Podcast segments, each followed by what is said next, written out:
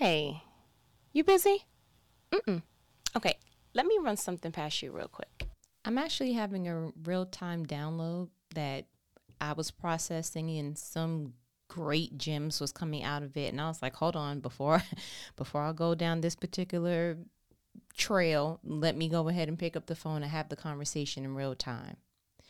So I noticed that the people with the biggest hearts have the emptiest cups, meaning that the people who are pure in motives, pure in intentions, pure in their execution and delivery of a thing are usually the people that are not receiving that reciprocated.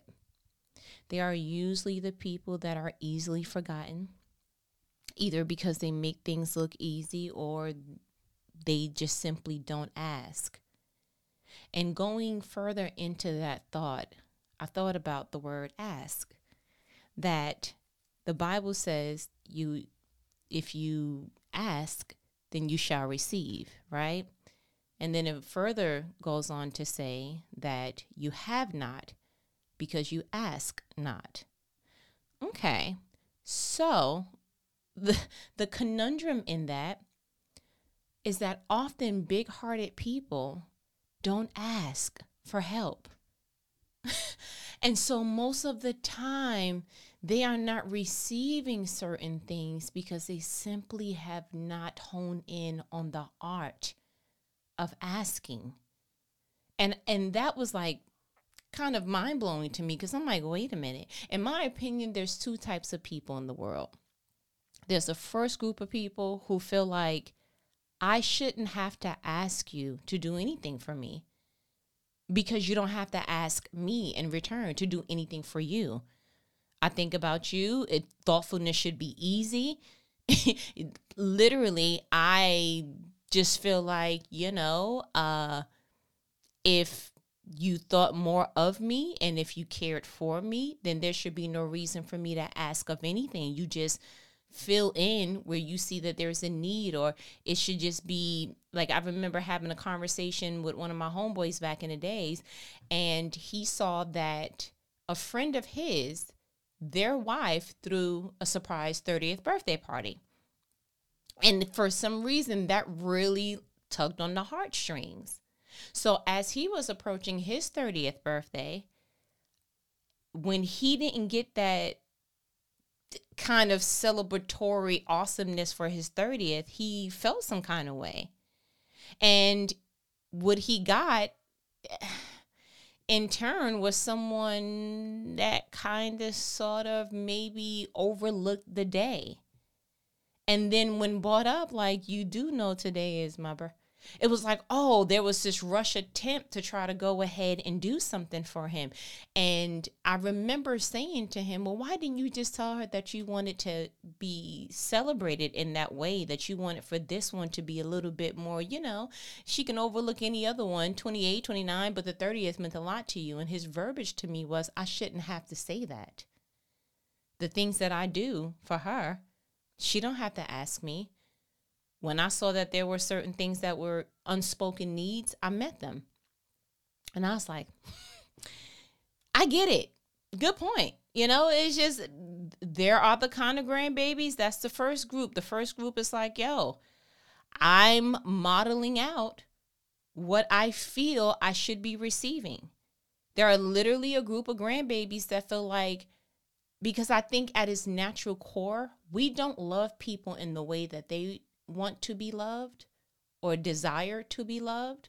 We love people first the way that we want to be loved and hope and pray that as we model out the way that we want to be loved, that they would just simply copy and paste.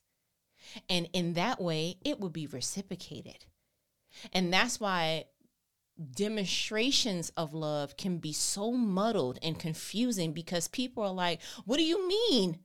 you don't feel love. I do A, I do B. And what they're simply saying is, man, if you loved me in this way, like I would be on cloud nine. But again, because we come from a selfish nature, What we actually are doing is loving other people and fulfilling what will be feeling for us.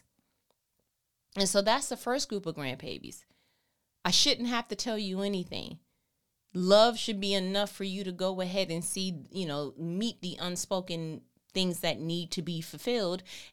And if you miss that by some kind of chance, then you can go ahead and just simply copy and paste and just reproduce what I'm modeling out.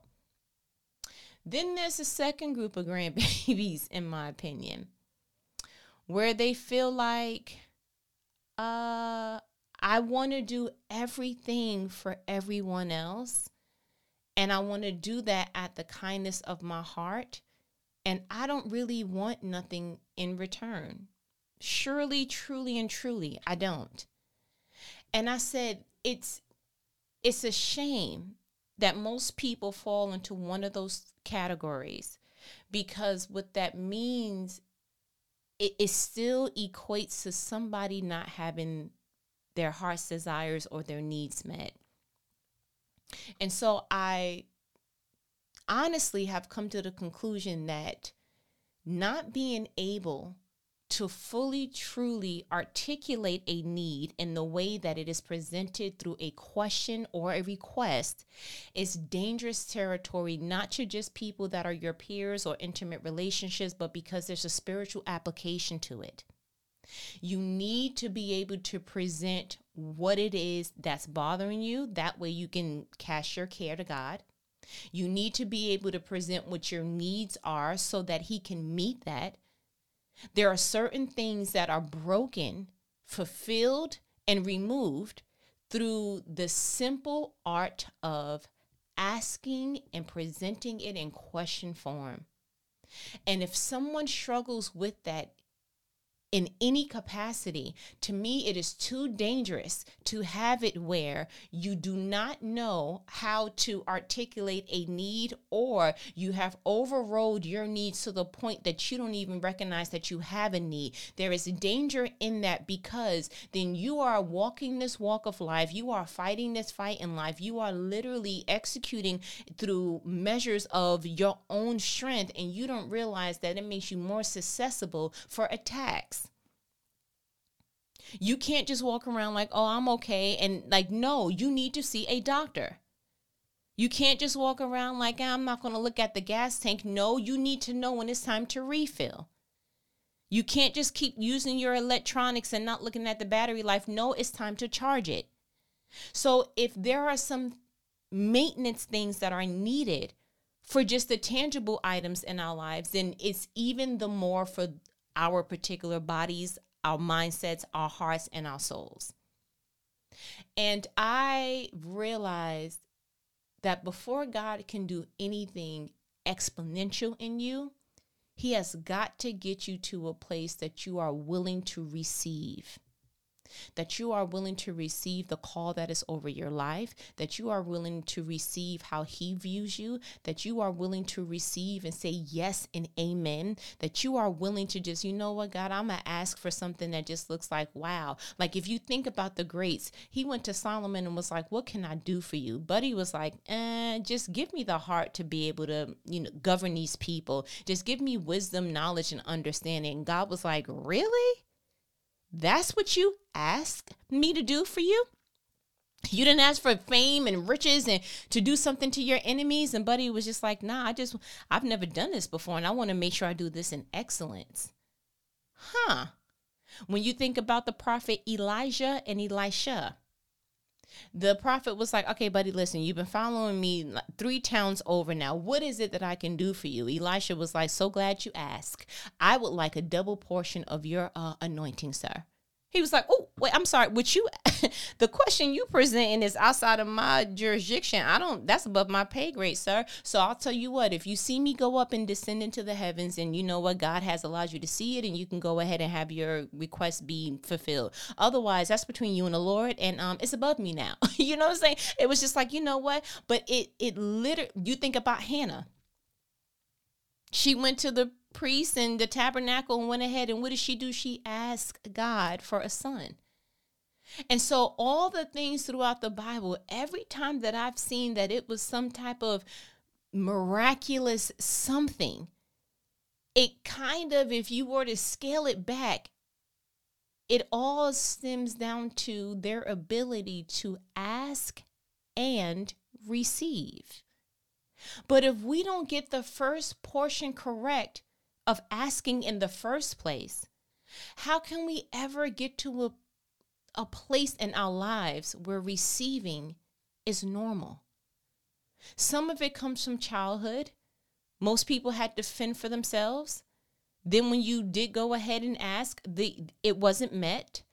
And so you low key may have experience, you know, in babies when, when needs aren't met, it's called failure to thrive. And I believe people experience that in some impressional portions of their lives. So maybe you did go ahead and say, hey, can I have A, B, and C? And it was, we don't have it. Rightfully so. Or maybe it was just lazy parenting, or maybe it was ineffective parenting, or whatever it was. You learned it doesn't even make sense to ask anyway, because the question is going to be no. And so you have went ahead and suppressed your ability to receive.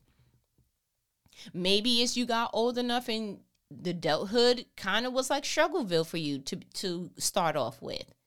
And so what you've learned to do was really hone in on the art of delayed satisfaction that you you didn't really ask for much. You didn't you didn't really want your friends to ask you to go out because you didn't really have it. And so all of that was suppressing the entire combination the most important part of it of asking. And so what did you do? You've learned how to put receiving on the back burner.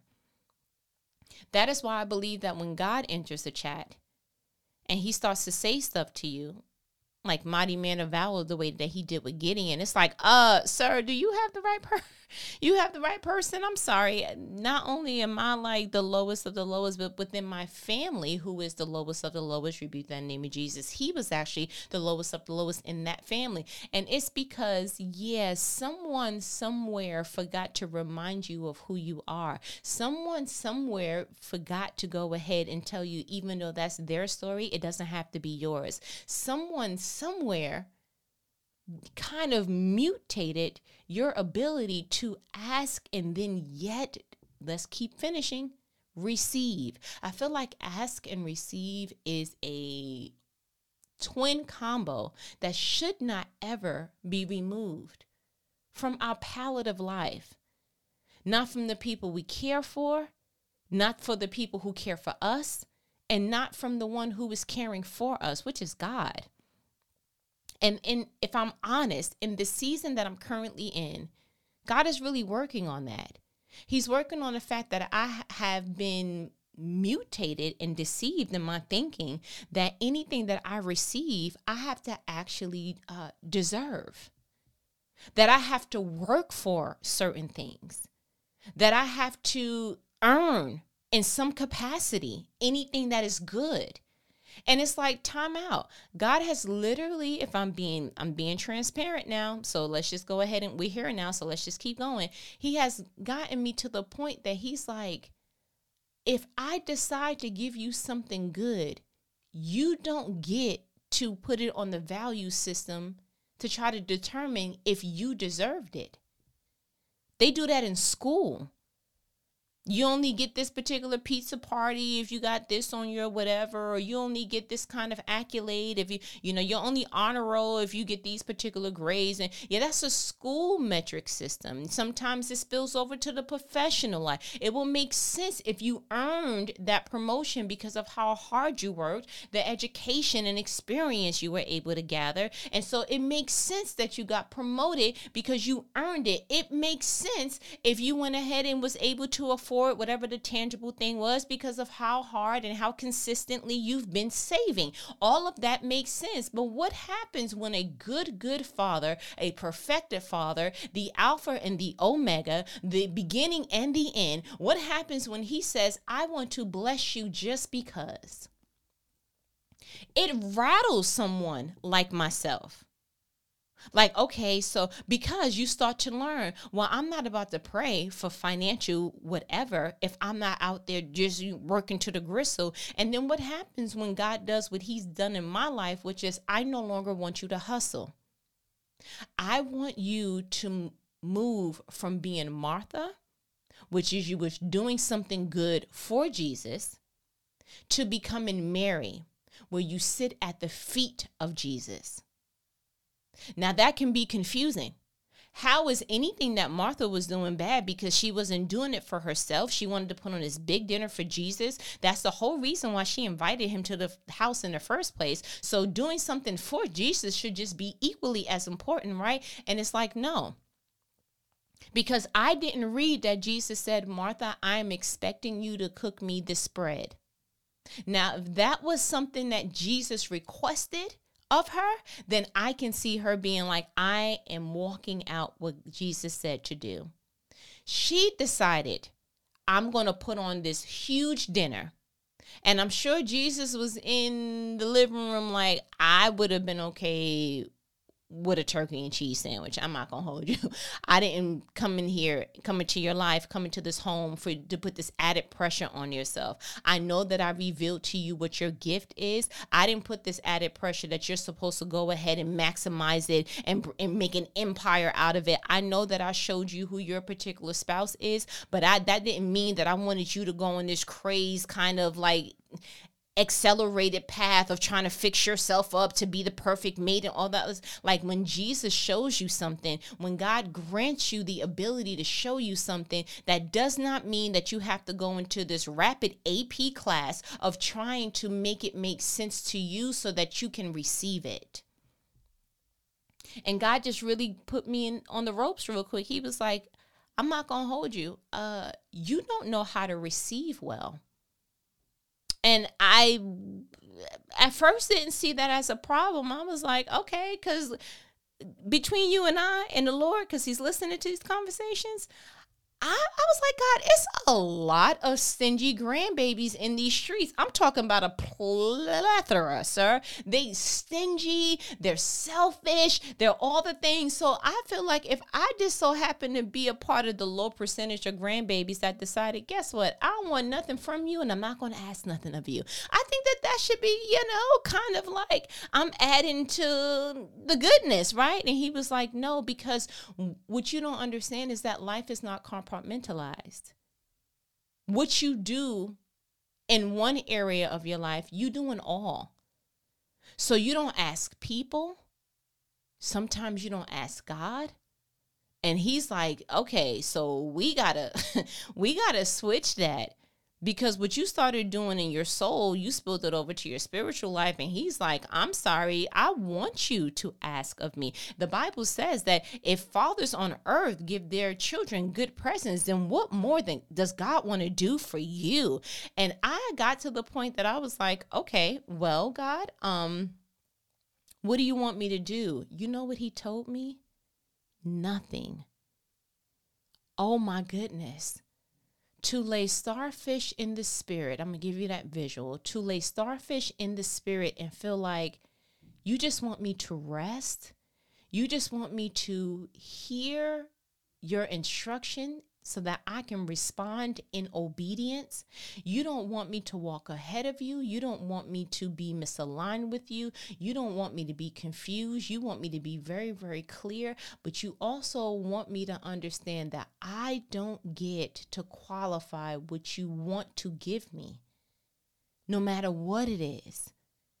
And if you think about it, some of your heart's desires, you're kind of like, oh, okay, you've put a time limit on it of when it will make sense to you. You've put a, a salary or a monetary factor on it because it makes sense once you have that in your account. You made it. And it's all these other prerequisites that God is like, no, if I wanted to give this to you now, I can. If I want to give Abram a baby at a hundred, I can do that. If I want to go ahead and give Mary, you know, the make her the mother of the Savior without her knowing a man, I can do that. If I want to go ahead and part a Red Sea for the first time ever, I want to be able to do that. No one gets to pre qualify or give a prerequisite to what the Father wants to do in your life. Just learn how to ask, and better yet, how about just learning also how to receive? The problem is, is that you suppress the asking, so you delay the receiving, and then you wonder why certain things aren't happening in your life. And He's like, I'm trying trying to bring life back to the very art of the thing that you buried. So now he has to dig it out of your soul. Now he has to get you to a place that you're comfortable even holding it back in your hand.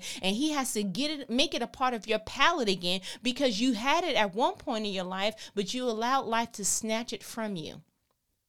You know how I know? Because as a kid, I don't care what your parents' financial status was, you would look at something on a commercial, you would look at something outside, you would look at something in a grocery store, and you would say, What? Oh, I want that. you would ask. Yeah, we have learned how to go ahead and master that. And at some point or another, one of the two things that we've asked for, we have received it. That that is why I truly believe everything that we will ever need, we already had. But then what the enemy does through life experiences and external environments tries to snatch away and kind of mutate the thing that was actually a good thing in us. A good thing.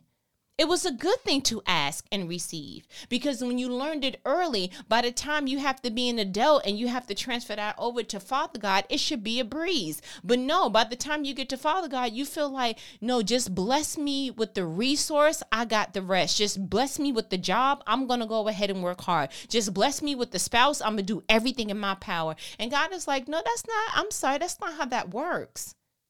When you ask me for something and you receive it, I then want you to come back to me and ask me how to sustain it. But we don't get that part. We feel like all the hard work and all the heavy lifting and everything else that comes with that is on our shoulders. And he's like, no, because my yoke is easy, the burden is light. He is a gentle teacher. Read about how God describes the way that he wants to even teach us it, it, it has words like gentle, words like humble teacher. Because he knows the pressure that needs to be added when you're not applying your best and he knows how to come up off of you and let you breathe a little bit because you've been hard on yourself so he doesn't even need to give you that touch. He's a great great father. And somewhere along the line something has happened to snatch away the things that he's like I got to get that back into you. People are always trying to change for the better. People are always trying to make themselves the better version of themselves. And sometimes, a lot of the times, what that looks like is go back and get some of them elements that you left behind because they were actually great things for you. Yeah, you wasn't like that before you started dating such and such. You weren't like that before that impressionable thing happened in your childhood. You weren't like that. And so instead of trying to get to a better version of who you are, get the better versions of what you were and then collaborate and combine those things because God is never really trying to make you a brand new person. He's just trying to make sure that the person and, and the ingredients that's in your soul is pure. Motives, the way that you see people, the reasons behind why you seek things, yeah, if you just look at the way that he maneuvered with Paul before he came Paul and when he was Saul, he didn't change him to a brand new person. He just changed his operating system.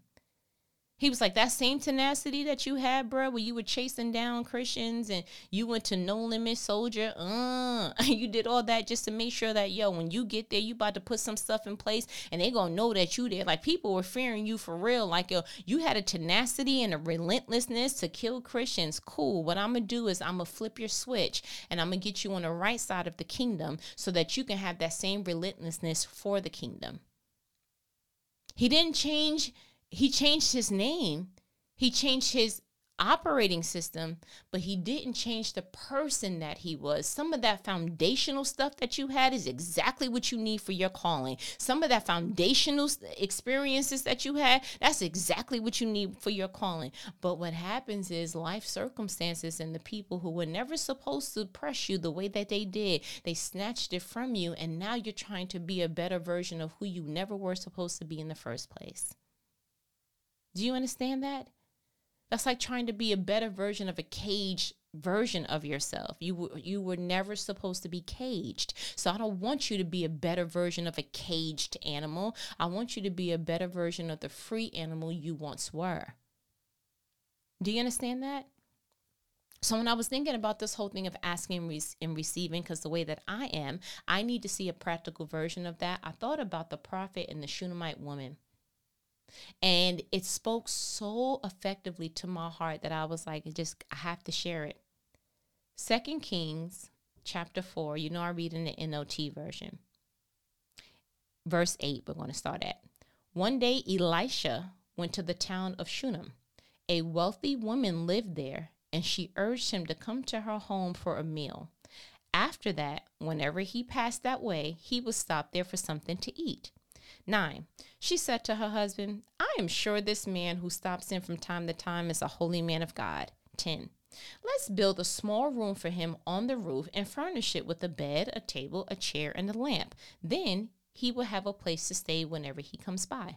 11. One day Elisha returned to Shunem and he went up to this upper room to rest. 12. He said to his servant Gehazi, Tell the woman from Shunem I want to speak to her. When she appeared, 13, Elisha said to Gehazi, Tell her, we appreciate the kind concern you have shown us. What can we do for you? Can we put in a good word for you to the king or to the commander of the army?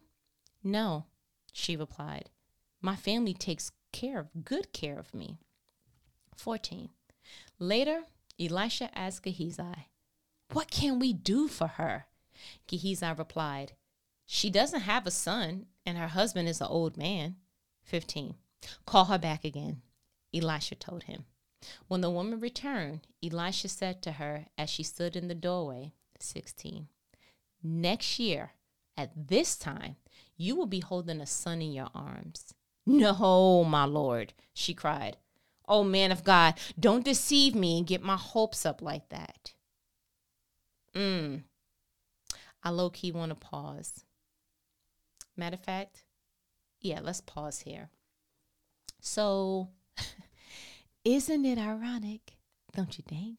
It's like it doesn't make any sense. Yeah, I was about to go ham. It doesn't make any sense to me that this woman was feeding this man for free not only did she go ahead and feed him for free, she went ahead and got her husband on board to go ahead and revamp and extend, okay, the home that they were living in. Let's go ahead and build a whole brand new room, add some square footage for this stranger man that I kind of think he's of the Lord, but you know what? Whatever it is, I just want to be kind. And not only are we going to add to the home, not only are we going to build the room that wasn't there, we're also going to furnish it.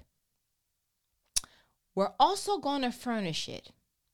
Not because he's going to be here all the time, not because we know exactly his schedule, but just so that when he comes by, he'll have a place to stay. Ma'am, you remodeled your entire home. You furnished an entire brand new room for a man that may just arrive hmm, you know, two, three times a year. But it was that important to you to see that somebody was comfortable. It was that important to you to see that he had not only something to eat, but somewhere to rest his head. It was that important to you that it wasn't just some kind of like, I'll just make a pallet on the floor. I want you to have your own space because you're a grown man who often comes with other people. And I want to make sure that y'all feel comfortable. It wasn't enough just to feed them, it wasn't enough just to provide some uh, space for them. It wasn't enough just to decorate it. She said, whenever you pass by, just know know that this particular Airbnb is yours from whenever you want to. So it would make sense that after some point, because godly people understand the spiritual principle of reciprocation, Elisha was like, bruh, what I'm not going to do is be coming to your home, eating all your food, doing all the things, using your electricity. It, I, you gonna build a whole brand new, and I'm not gonna do nothing for you. Nah, I can't. We, we something got to like I got to do something. And the fact that he asked, like, okay, I'm gonna go as high as I can go. Like, what can I? So what is he saying? Thirteen. What can we do for you? Can we put in a good word for you to the king or to the commander of the army? Like, what you need? You need you need uh, I, how how how grand of a gesture? Like, how can I meet what you've done? What is her response? No, mm-mm, she replied. My family takes good care of me. Yes, but ma'am, you've taken great care of this prophet, and this prophet is saying, I want to reciprocate what you have done. What, what can I do for you? So then what does it say after that? 14. Later, Elisha asked Gehazi, what can we do for her? Pause. Because AKA, she's not finna tell us. she, listen, I asked her, what could we do? You want me to say something to the king, to the commander? She said, no, my family's going to take, my family takes good care of me. Ma'am, your family is not the king. Your family is not the commander. You didn't even try. You didn't even say, oh, no, it's okay. We got more than enough. You was just like, no, I got potatoes in the cabinet. Like that didn't even add up to what he was saying. So Elisha was like, I heard her, but I still understand the the importance of reciprocation. So he's like, "Nah, I'm gonna go ask my pro- my particular assistant uh, again. Like, bro, what can we do?" He's like, I'm, and Gehazi just said what he saw. He was like, "Well, she doesn't have a son, and her husband is an old man." like I, I she's because the Bible starts off by introducing us to this woman by saying she's a a wealthy woman. Okay, she was so she had the money. Okay, you have the home. True. You don't want nothing from the king, nothing from the commander. So you're not really looking for your family to be looked after in any kind of way. But I did notice you don't have no kids, and you're probably not going to have no kids because your husband is old. So he was like, you know what? What he's saying, what he said, the ne- very next verse, verse 15, call her back again. And what does he tell her?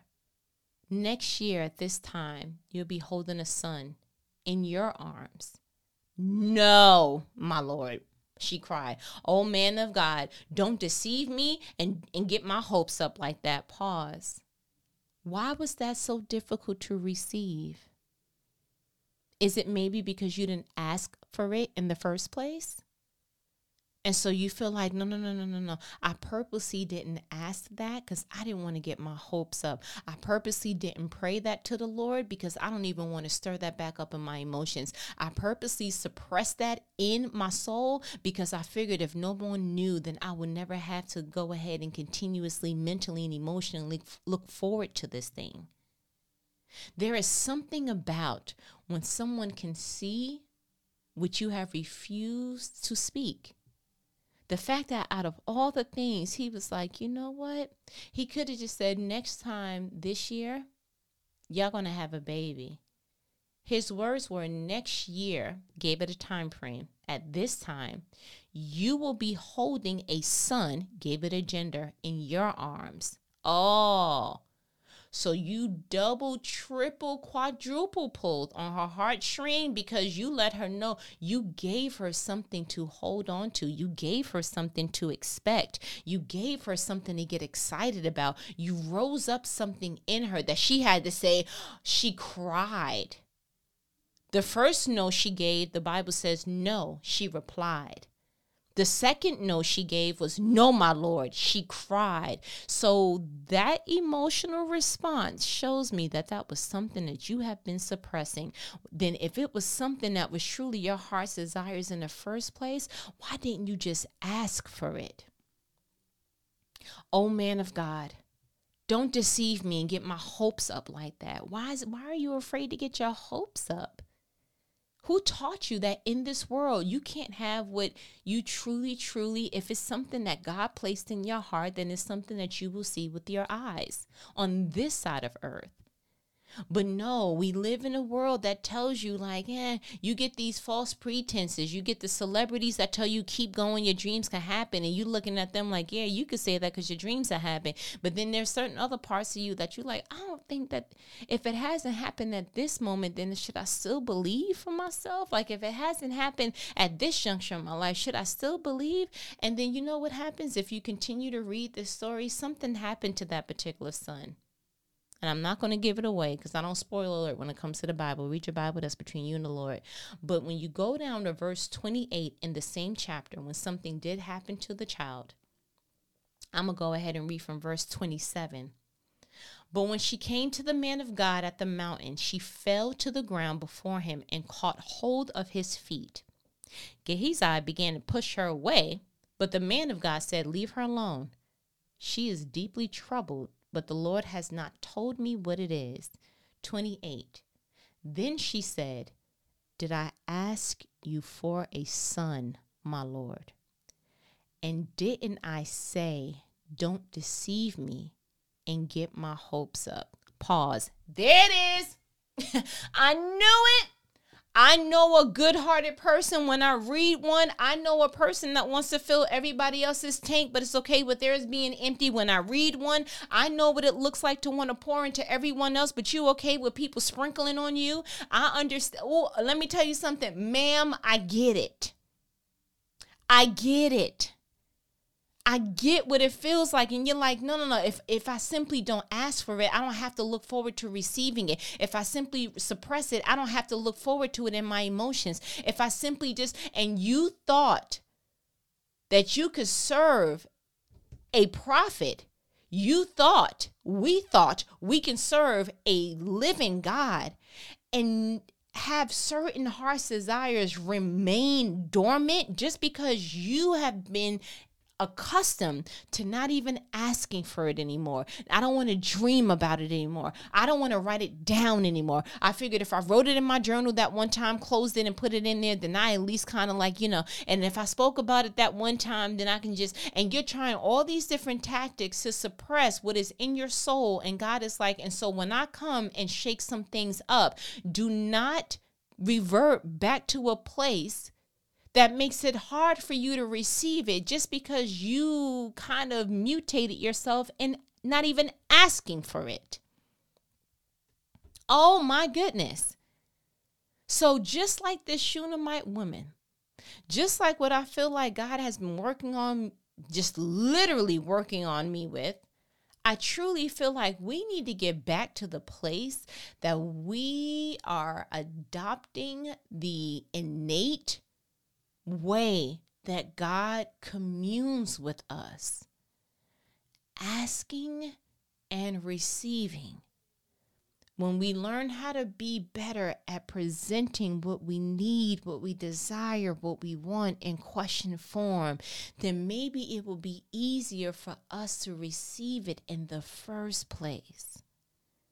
He doesn't want you to receive something and for the first three years you're like, I cannot believe. I cannot believe because you don't hone in on those kind of things. You don't nurture those kind of things. You treat it like, no, no, no, I don't want nobody. And you treat it like you start to hoard the blessing instead of looking at it like, look what the Lord has blessed me with. You look at it like, I gotta put, I gotta park this thing when nobody else can do anything to. I gotta make sure that I'm looking at every nick and cranny because you realize in your heart, it took me so long to receive this. Don't want anything to happen to this. And so instead of receiving it with a hopeful heart, instead of receiving it with a pure heart, you now hoard it because you don't know how to ask. So now you don't even know how to receive this. There is something in that. So, my challenge to you is to go back to the toddler you. I want juice. And what happened? You received juice. I want eat eat. And what happened? You received food. I'm cold. And you received warmth. God is saying, go back to learning how to ask so that you'll be better off enjoying it once you receive it. Don't suppress the marriage idea. Don't don't suppress the financial goal. Don't don't suppress the don't suppress it because I want you to be surprised, not shocked, like, oh, he did it. No, surprised, like, you knew it was your birthday. You knew you was going to get something. That's a surprise. He wants you to be surprised, but he wants you to more than ever be in a place in a state that you can receive it wholesomely, not with fear, not like the Shunammite woman, like, I, I told you, I did I ask you for this son? I told you don't deceive me. She received what he said, but she received it with fear. No, no, no, no, no. I don't don't do that. I hold on now, because you're gonna and so what happened? Yeah, when whenever you mix what God is trying to do with an emotion or an expectation that is counterfeit to what God wants you to have, it, it kind of compromises the gift Yeah, he's like, I want you to have a son in a year. She's like, no, no, no, no, no, don't deceive me. I didn't. Okay, so when you blend those two, guess what? And something happens to him, then you could say, I knew it. I told you I didn't want A, B, and C. Then when something happens with that promotion, I knew it. I knew that. No, no, no. It shouldn't. Why do you even have the mindset of holding something in the back of your mind where you can actually utter the words, I knew it? I knew they was going to do that when I got to this position. I knew that was going to happen when I moved down here. I knew that was going to happen to the car once I received it. Like so then why why did you hold on to that knowledge? Why didn't you rebuke it and say no? That's that's I'm not receiving that because if God wants me to have something, I'm receiving it the way that God wants me to receive it. I'm not receiving it the way the enemy would want me to, with doubt, with with confusion, with um uh, I'm not worthy and all these other things. I'm not receiving that. So rebuke it. I don't receive it that way. I'm going to receive it exactly the way that God intended. And that's that on that. Or what the young people still say. I don't know if they still saying it, but period. Do you understand? But listen, I feel like you got what you needed. Mm-hmm. You know what these conversations are? They are life provoking conversations, conversations that not the average person's to have with you, but who your favorite home girl. Uh, YouTube, you've been checking your girl? Yeah, created the number two, multiply. Mm-hmm. And also created to multiply for all the things that are all the things. Let me explain something to you. When I say that we doing what we doing, how we doing it, we doing it, okay? And you understood every piece of that. So you got YouTubes and websites and the Patreon Strive, the letter N, inspire to go to. So I'm gonna go ahead and let you let me go. We talk later. Mm-hmm. Later.